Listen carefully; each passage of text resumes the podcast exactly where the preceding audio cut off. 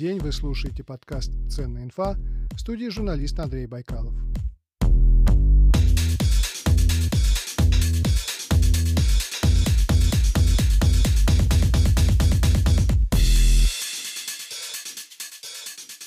Продолжаем разговор о переписи 2020 года, которая уже идет в самых отдаленных местах России, куда зачастую можно добраться только на вертолете. В первом выпуске, который вышел неделю назад, мы говорили об истории переписи в России, начиная со времен великого князя Ивана III. Дымы, сохи, дворы, душа, как только не назывались объекты налогообложения. Да, именно так, объекты налогообложения, ведь поначалу население переписывали только для того, чтобы собирать налоги. Так было почти 500 лет. Но с 1897 года, с первой всероссийской переписи, и последней, кстати, потому что потом уже началась эпоха Советского Союза, перепись строилась на совершенно иных принципах, то есть налоги ушли в прошлое. А что же интересовало государство? Вот сейчас будем разбираться.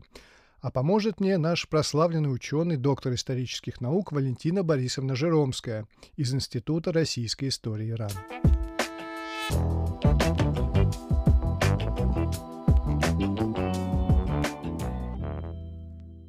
Начнем с 1926 года. Это первая всесоюзная перепись населения.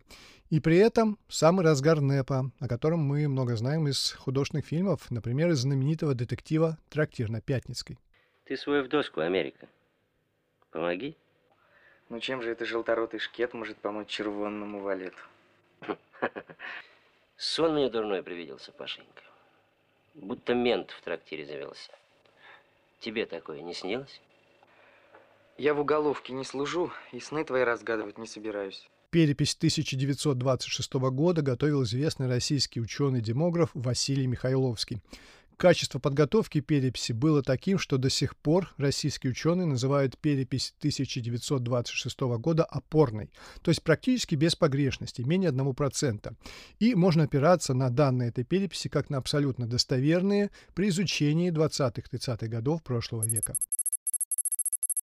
Там, извините, даже в архиве сидеть неинтересно, только совещание смотреть предварительно, потому что они все опубликовали. Понимаете, вот все люди опубликовали, ничего за пазухой не оставили. Сов-сов секретно нигде не шлепнуто. А то там начинается в 30-е годы, сверху, снизу, сбоку, сов-сов секретно, сов секретно. Что показала перепись 1926 года? Каким был портрет общества? 26 год действительно расцвет НЭПа.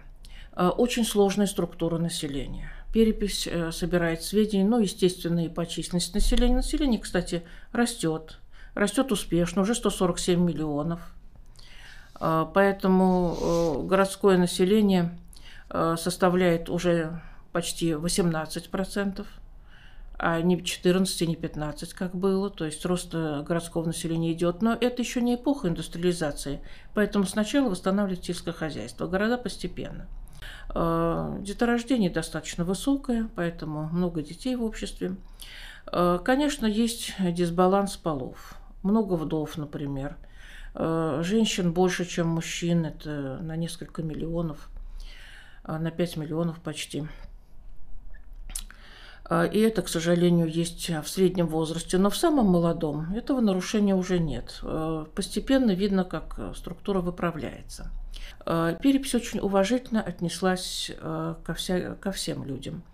Э, то есть там нет никаких оскорбительных штампов, не ставят на человека клеймо, что он, допустим, какой-нибудь собственник или буржуй, что можно было бы ожидать в тот период. Но нет, перепись в этом плане очень объективна и деликатна. Вот я просто называю категории, которые она описывает. Михайловский вот здесь, между прочим, сыграл большую роль. Так же, как еще один статистик Воробьев – Э, нельзя э, оскорблять респондента, нельзя задавать вопросы, которые могут э, затронуть его, как бы сказать, какие-то сокровенные струны в его душе, его обидеть, насторожить. Поэтому нельзя спрашивать, к какой социальной группе он принадлежит. Это тогда, в 26 году, было исключено. Только занятия, источник дохода. Значит, каковы занятия? Ну, занятия следующие. Значит, рабочие, служащие, хозяева разных категорий – Хозяева, работающие с наемными рабочими, хозяева с помогающими членами семьи, хозяева-одиночки. Внутри они разбиты по категориям. Например, хозяева с наемными рабочими, там есть заводчики, фабриканты, не буржуй, а заводчик или фабрикант. Это нормальное официальное название. Значит, торговец, например. Никакой там не купчина, торговец. Э, Хозяин-одиночка, какой-нибудь коробейник, книгонож и так далее, который в разнос что-то сладко продает, к примеру, леденцы, он тоже хозяин. Хозяин-одиночка, также уважительно. Ну и указывает, собственно, сфера, где он занят. Ну и ремесленники туда в основном попали. Э, в общем, э, люди отвечали на это совершенно спокойно. Нет там никаких нетрудящихся, Э, есть безработные, они обследованы очень хорошо. Сколько им лет? Первый ли раз потеряли они работу? Какова их профессия? Меняли ли они профессию? Потом, между прочим, для того, чтобы справиться с безработицей, э, это э, сведения сыграли очень большую роль. Можно было сразу находить хорошо обученных, подготовленных людей и отправлять их на предприятия, где была необходимость именно в такой квалификации и в, так, в такой профессии пока там обучишь, а тут уже были готовые, которые совсем недавно потеряли работу и очень хотели ее найти, имели профессиональные навыки. Э, вот это собрала перепись. Значит, ну, были там э, указаны и иждивенцы государственных учреждений, например, э, и туда вошло часть учащихся, которые получали стипендию, например, инвалидов, и были деклассированные. В основном это нищие и беспризорные. Ну, еще, значит, так сказать, некоторые маргинальные группы, проститутки, например. То есть так и вписывали род занятий? Да, так и писали. Правда, это все-таки по самоопределению делать очень мало было проституток, около сотни на всю страну. Э, проститутки сутенеры, такая графа была. Э, заключенные переписывались как заключенные, если вынесен приговор суда. Если еще не вынесен и человек под следствием, то та профессия, которая у него была до того, как он в тюрьму попал заранее, как говорится, никого не обрекали. Военнослужащих, естественно, тоже переписывали, как военнослужащих. Никакую профессию им э, не писали. Ну, заключенных в тот период было не особо много. В основном они были в тюрьмах, в городах. Э, в принципе, перепись, конечно, собрала огромные материалы, которыми до сих пор э, исследователи пользуются. С экономической точки зрения, какие результаты принесла перепись 1926 года – как государство воспользовалось этими результатами? А, государство положило эти результаты в основу пятилетних планов, которые тогда разрабатывались. Первая пятилетка, вторая. И по этим пятилетним планам э, необходимо было знать, как разворачивать производство, промышленность, сельскохозяйственное, торговые, как раз, разворачивать торговлю. И именно для этого перепись предоставила огромный материал – и можно было знать, где есть квалифицированные рабочие, где вообще можно найти большое количество рабочих, э, где выгоднее развернуть именно торговую деятельность государственную, где поставить крупные предприятия, где, может быть, серию мелких, э, и э, как поднимать сельское хозяйство. Поэтому перепись с экономической точки зрения была бесценна и совершенно необходима, поэтому на нее, как говорится, не пожалели ни средств, ни сил.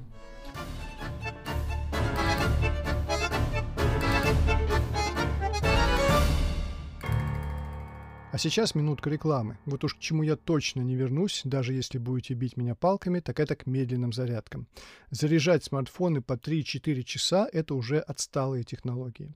У Realme 7 Pro батарея 4500 микроампер, и она заряжается до 100% всего за 34 минуты. Представьте, вы едете в современном вагоне метро, где есть USB подзарядки, и через 5-6 станций у вас уже 50% заряда которого спокойно хватит на день работы. Это сильно меняет качество жизни. Realme 7 Pro для тех, кто ценит свое время. Вы слушаете подкаст «Ценная инфа». Следующая знаковая перепись прошла в 1937 году, но ее результаты были засекречены почти на 50 лет. Валентина Жеромская месяцами сидела в архивах и изучала засыпанные пылью папки с документами. Думаю, время бедное, а папки замшевые. Да, коричневые такие, бархатные. Взяла я папку, руки у меня стали замшевые, черно-коричневые, а на папке отпечаталась моя пятерня. И стало видно, что на папке-то она такая клинкоровая, голубая. Такая вот пыль лежала на них. Ну, все это я стирала, когда я открывала, в общем, эту пыль, все это было мне в лицо, я выходила как афроафриканец оттуда – Одежда соответственно. Но у меня нет на пыль аллергии, поэтому я проработал три года с этими материалами. По приказу Сталина перепись была признана дефектной. а ее организаторы, как было принято в те времена, расстреляны или отправлены в лагеря. Так что же случилось с этой переписью? Почему Сталин приказал уничтожить ее результаты, а спустя два года, в 1939 году, провести новую? Сначала все шло вроде бы совершенно нормально. Единственное, что перепись эту несколько раз переносили. Сначала ее должны были в начале 30-х провести, там 32-33 годы ориентировочно. Э, затем решили после 26-го года, вроде бы логично, в 36-м произвести. Есть даже идеи, что в 35-м. Но я видела листы, уже подготовленные варианты вот переписного листа, э, помеченные 36-м именно годом. Поэтому на 36-й она уже фактически готовилась. Провели в начале 37-го. Э, что беспокоило? Голод прошел, великий голод 32-34 годов. Э, ждали, пока подрастет побольше населения, людей все-таки побольше родится, аборты даже запретили перед переписью с 1936 года в этих же целях, а вовсе не потому, что жить стали лучше. Это была основная причина издания этого жесткого закона. Очень жесткого. Наказывали не только врача, но и женщину, которая пошла на аборт. Там была уголовная ответственность, извините таких э, вообще строгих решений не знали. Обычно врача наказывают, а, а не саму женщину. А тут обоих. Перепись должна показать достижения социализма. Именно достижения. И эти достижения первый раз за всю историю переписи заранее озвучивались. Во главе переписи стоит, естественно, товарищ Сталин, и перепись должна показать, что у нас растет население, в отличие от стран Запада, где оно погибает от нищеты и безработицы – и голода, и болезней, у нас каждый год прирастает по целой Финляндии. Будет виден прекрасный рост населения. У нас в стране не осталось неграмотных. У нас прошел ликбез. У нас все население абсолютно грамотно. А, у нас, в общем, э, население занято в промышленности, в сельском хозяйстве, все районы страны находятся, в общем, в прекрасном состоянии в этом плане. Население их только пополняется и растет. Э, у нас очень много молодежи, это значит все правильно, она вся учится, а соответственно, раз люди уже дотронулись до образования, если они уже знают научные открытия, они не могут быть религиозными. Поэтому перепись покажет, ну если не поголовный атеизм, то уж точно его преобладание. Вот, собственно, такое торжество должна была показать перепись.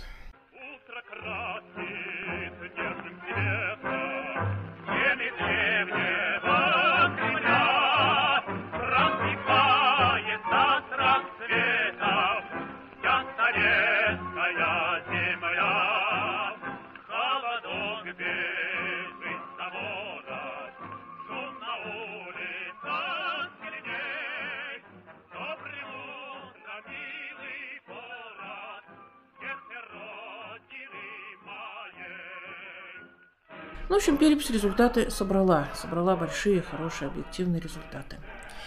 Значит, что не устроило? Численность населения. Был уже заявлен прогноз, и Сталин произнес его в своей речи, что в 1933 году у нас 168 миллионов человек. 168, а здесь их 162. Вы понимаете, что это не могло исчезнуть.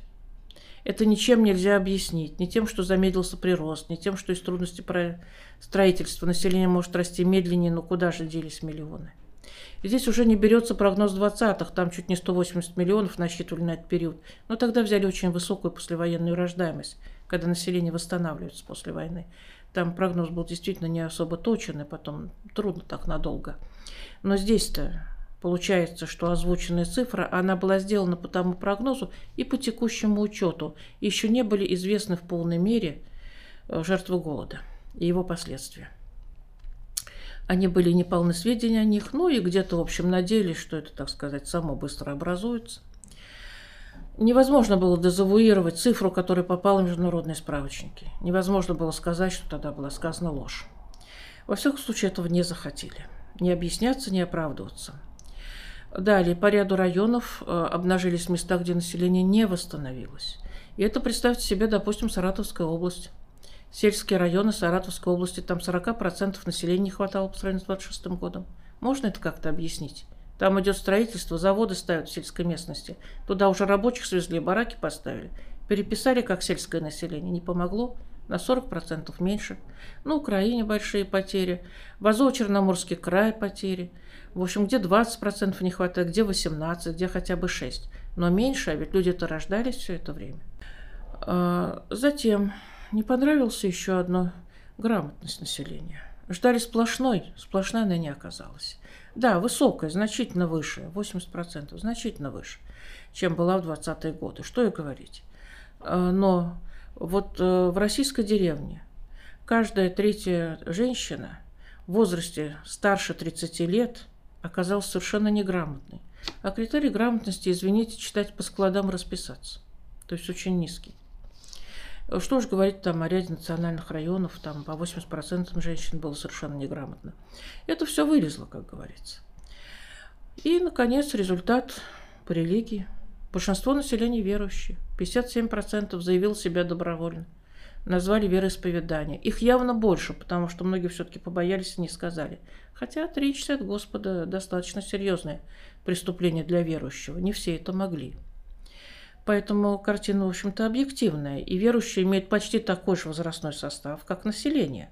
Стариков тогда было немного. И верующие молодые, средневозрастные, как и население, молодое, средневозрастное. И нет ни одной молодежной группы, где бы не было верующих. Ну, а затем последовало вот наказание. Валентина Жиромская вспоминает, как она читала отчеты переписчиков, которые не догадывались, что уже совсем скоро их не станет. Вот я вижу фамилию человека и знаю, что его не будет через несколько месяцев. А он спокойно пишет, что у меня тут ящики подмокли с переписными листами, с бланками. Пришлите, пожалуйста, новый. Замените двух счетчиков. Один оказался скрытым алкоголиком. Пожалуйста, пришлите из центра. Мы это, в общем, как говорится, отчисляем, накладываем на него штраф. Они были в совершенно мирном настроении. Они не ожидали, что мирные страницы статистических выкладок зальются кровью. Но когда поступили первые сведения, то глава Госплана сказал, это конец.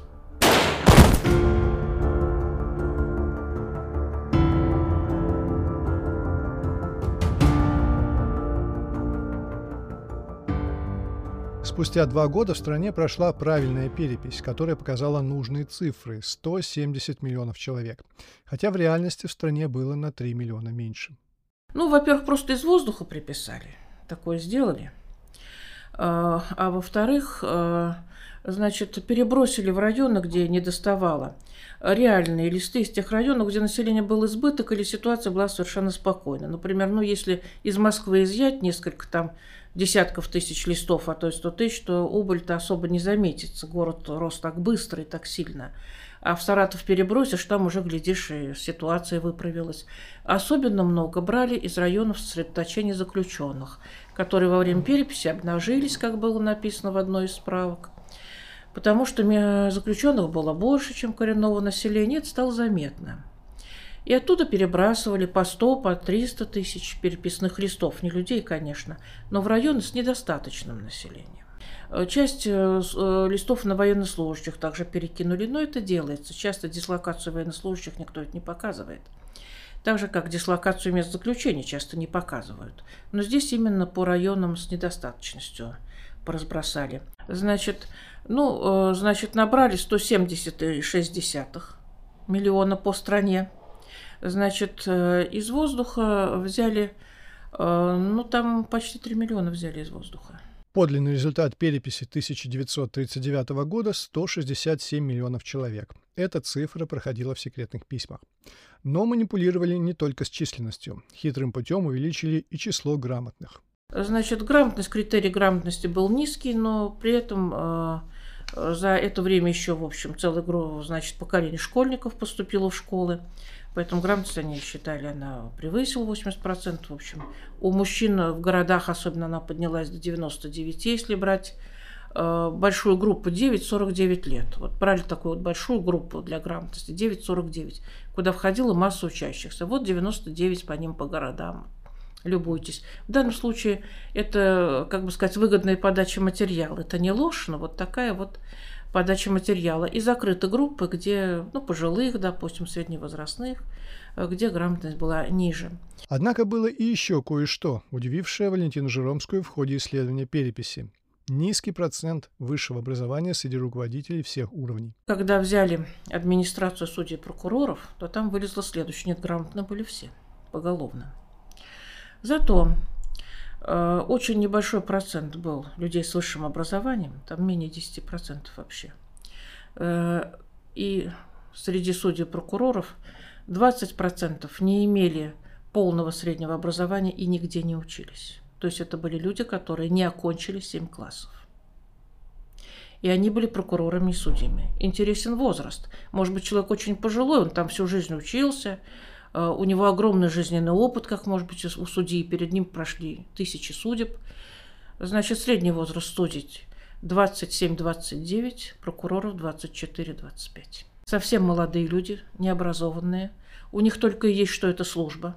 Они выполнят любой приказ, иначе они теряют все – вы представляете, человек, у которого 6 классов образования, теряет квартиру, паек, ну, даже если, в общем, не будет более серьезного, э, теряет, кажется, жалование, которое он имеет. И кем он пойдет? Разнорабочим? На станок учиться, чтобы ему невысокий разряд дали? Они уже привыкли к другой жизни. И они, конечно, выколотят из э, свидетеля показания и заставят подписать то, что нужно – а судья не посмеет сказать лишнего, потому что тоже подумает, чем он займется семью классами за плечами. Свою главную задачу – любой ценой показать рост численности населения Советского Союза перепись 1939 года выполнила. Ее краткие итоги были опубликованы, но начавшаяся война не позволила завершить обработку всех собранных материалов. Так они и лежат в коробках до сих пор, никому не нужные а следующая знаковая перепись прошла в 1959 году. Ты сегодня мне принес не букет из пышных роз, не тюльпаны и не лилии.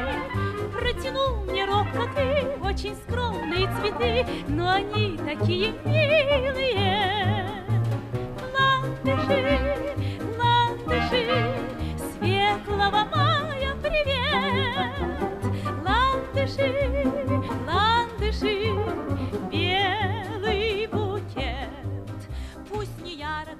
Перепись эта прошла уже в спокойной обстановке. Э, в это время никто не боялся результата, прошла война, это понятно. Э, и она показала и следы войны, и восстановление населения, и восстановление профессиональных структур. В общем, население у нас, э, как говорится, нормально росло. Оно составило уже 208 миллионов. Городское население очень хорошо выросло. А, оно э, достигло 48%. Ну, это говорит о том, что индустриализацию надо было форсировать, потому что половина еще не была городского. Тем не менее, рост хороший.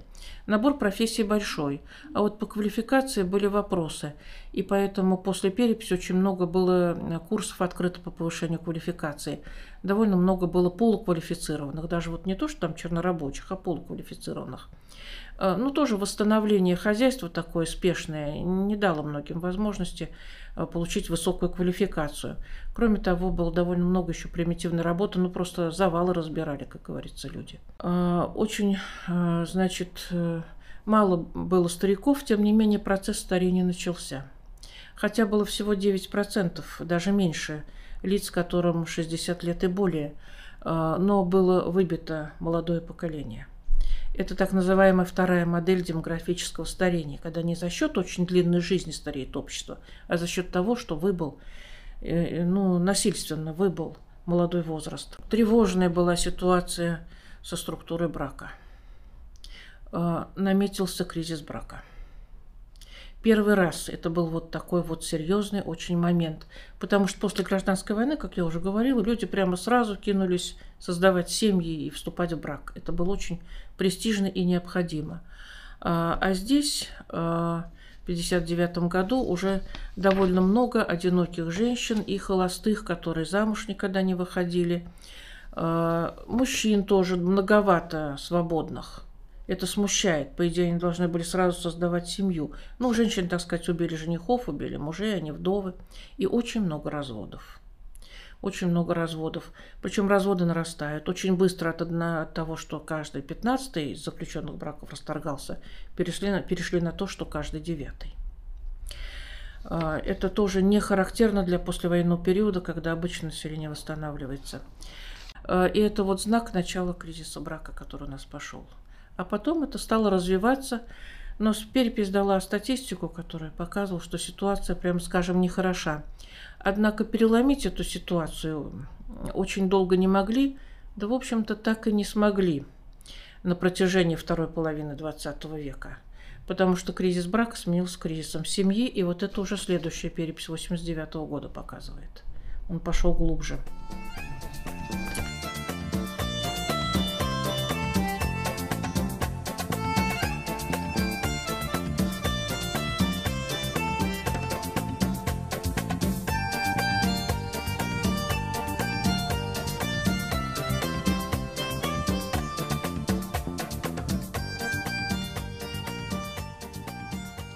Перепись 1989 года прошла незадолго до развала Советского Союза. Мы к этому времени были третьей страной в мире по численности населения после Индии и Китая. Перепись 89 года. Это, э, она дает рост населения хороший, 286, почти 287 миллионов человек. Э, городское население, две трети населения, 66%. В общем-то, ситуация такая неплохая. Э, но э, есть, в общем, момент, население растет медленнее, э, стареет. Стареющее население стало одним из острых вопросов переписи 1989 года. После обработки результатов выяснилось, что многие пенсионеры хотели бы работать, но не было возможности. В 80-е годы, может, не все это сейчас знают, пенсионер не мог продолжать свою профессиональную деятельность. Или он должен был отказаться от пенсии и только работать, а пенсию получит, когда перестанет работать. А чтобы пенсию получать и трудиться, э, он должен был перейти на работу такой низкой квалификации, как правило, ну, гардеробщик, например. Что-то вроде этого, вахтер. Вот как-то так. А продолжать быть, допустим, учителем или продолжать быть квалифицированным строителем, прочее, это было нельзя.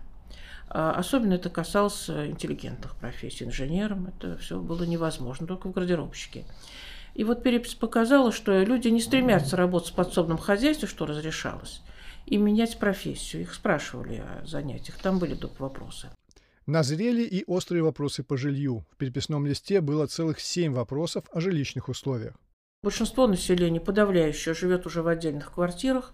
Ну, дома, правда, в основном были такие панельные чаще всего – а, и не очень развито было вот индивидуальное строительство в сельской местности или в пригородах. Оно стало сокращаться во многих районах.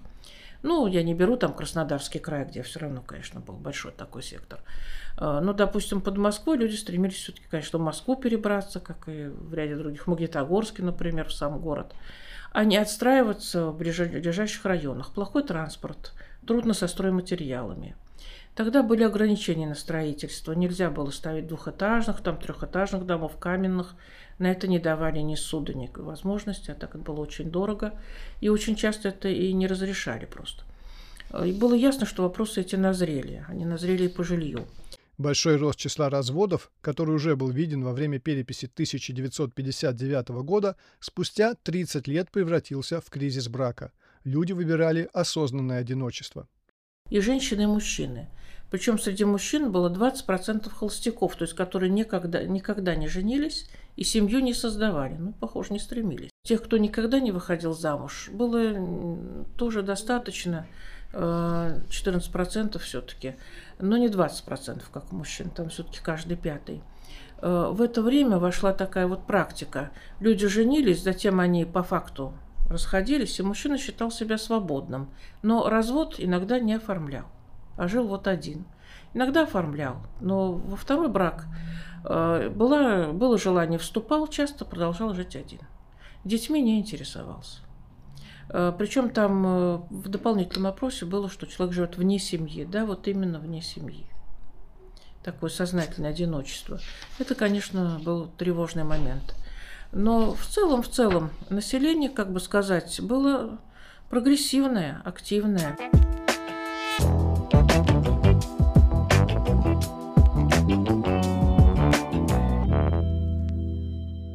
Вот и закончилась еще одна эпоха в истории переписи – эпоха Советского Союза. Дальше начинается история новой России. Любая перепись – это уникальный источник информации о тенденциях развития общества, о государстве, в котором мы живем, да и о каждом из нас. Своего рода моментальная фотография, которая позволяет нам увидеть себя со стороны. Я благодарю Валентину Жиромскую за интересную беседу. Продолжим рассказ о переписи 2020 года в следующем выпуске подкаста через неделю. Поговорим об использовании результатов переписи. Что вообще с этими данными можно делать? Как правительство принимает решение строить больницы, школы, стадионы, дороги и так далее. Встретимся через неделю. Как всегда, прошу поставить оценку подкасту в Apple Podcast. Это займет у вас не больше минуты, а для меня ваши оценки словно топливо для моего внутреннего движка. Это была «Ценная инфа». Ведущий подкаста Андрей Байкалов. Всего вам доброго, берегите себя и до встречи на просторах интернета.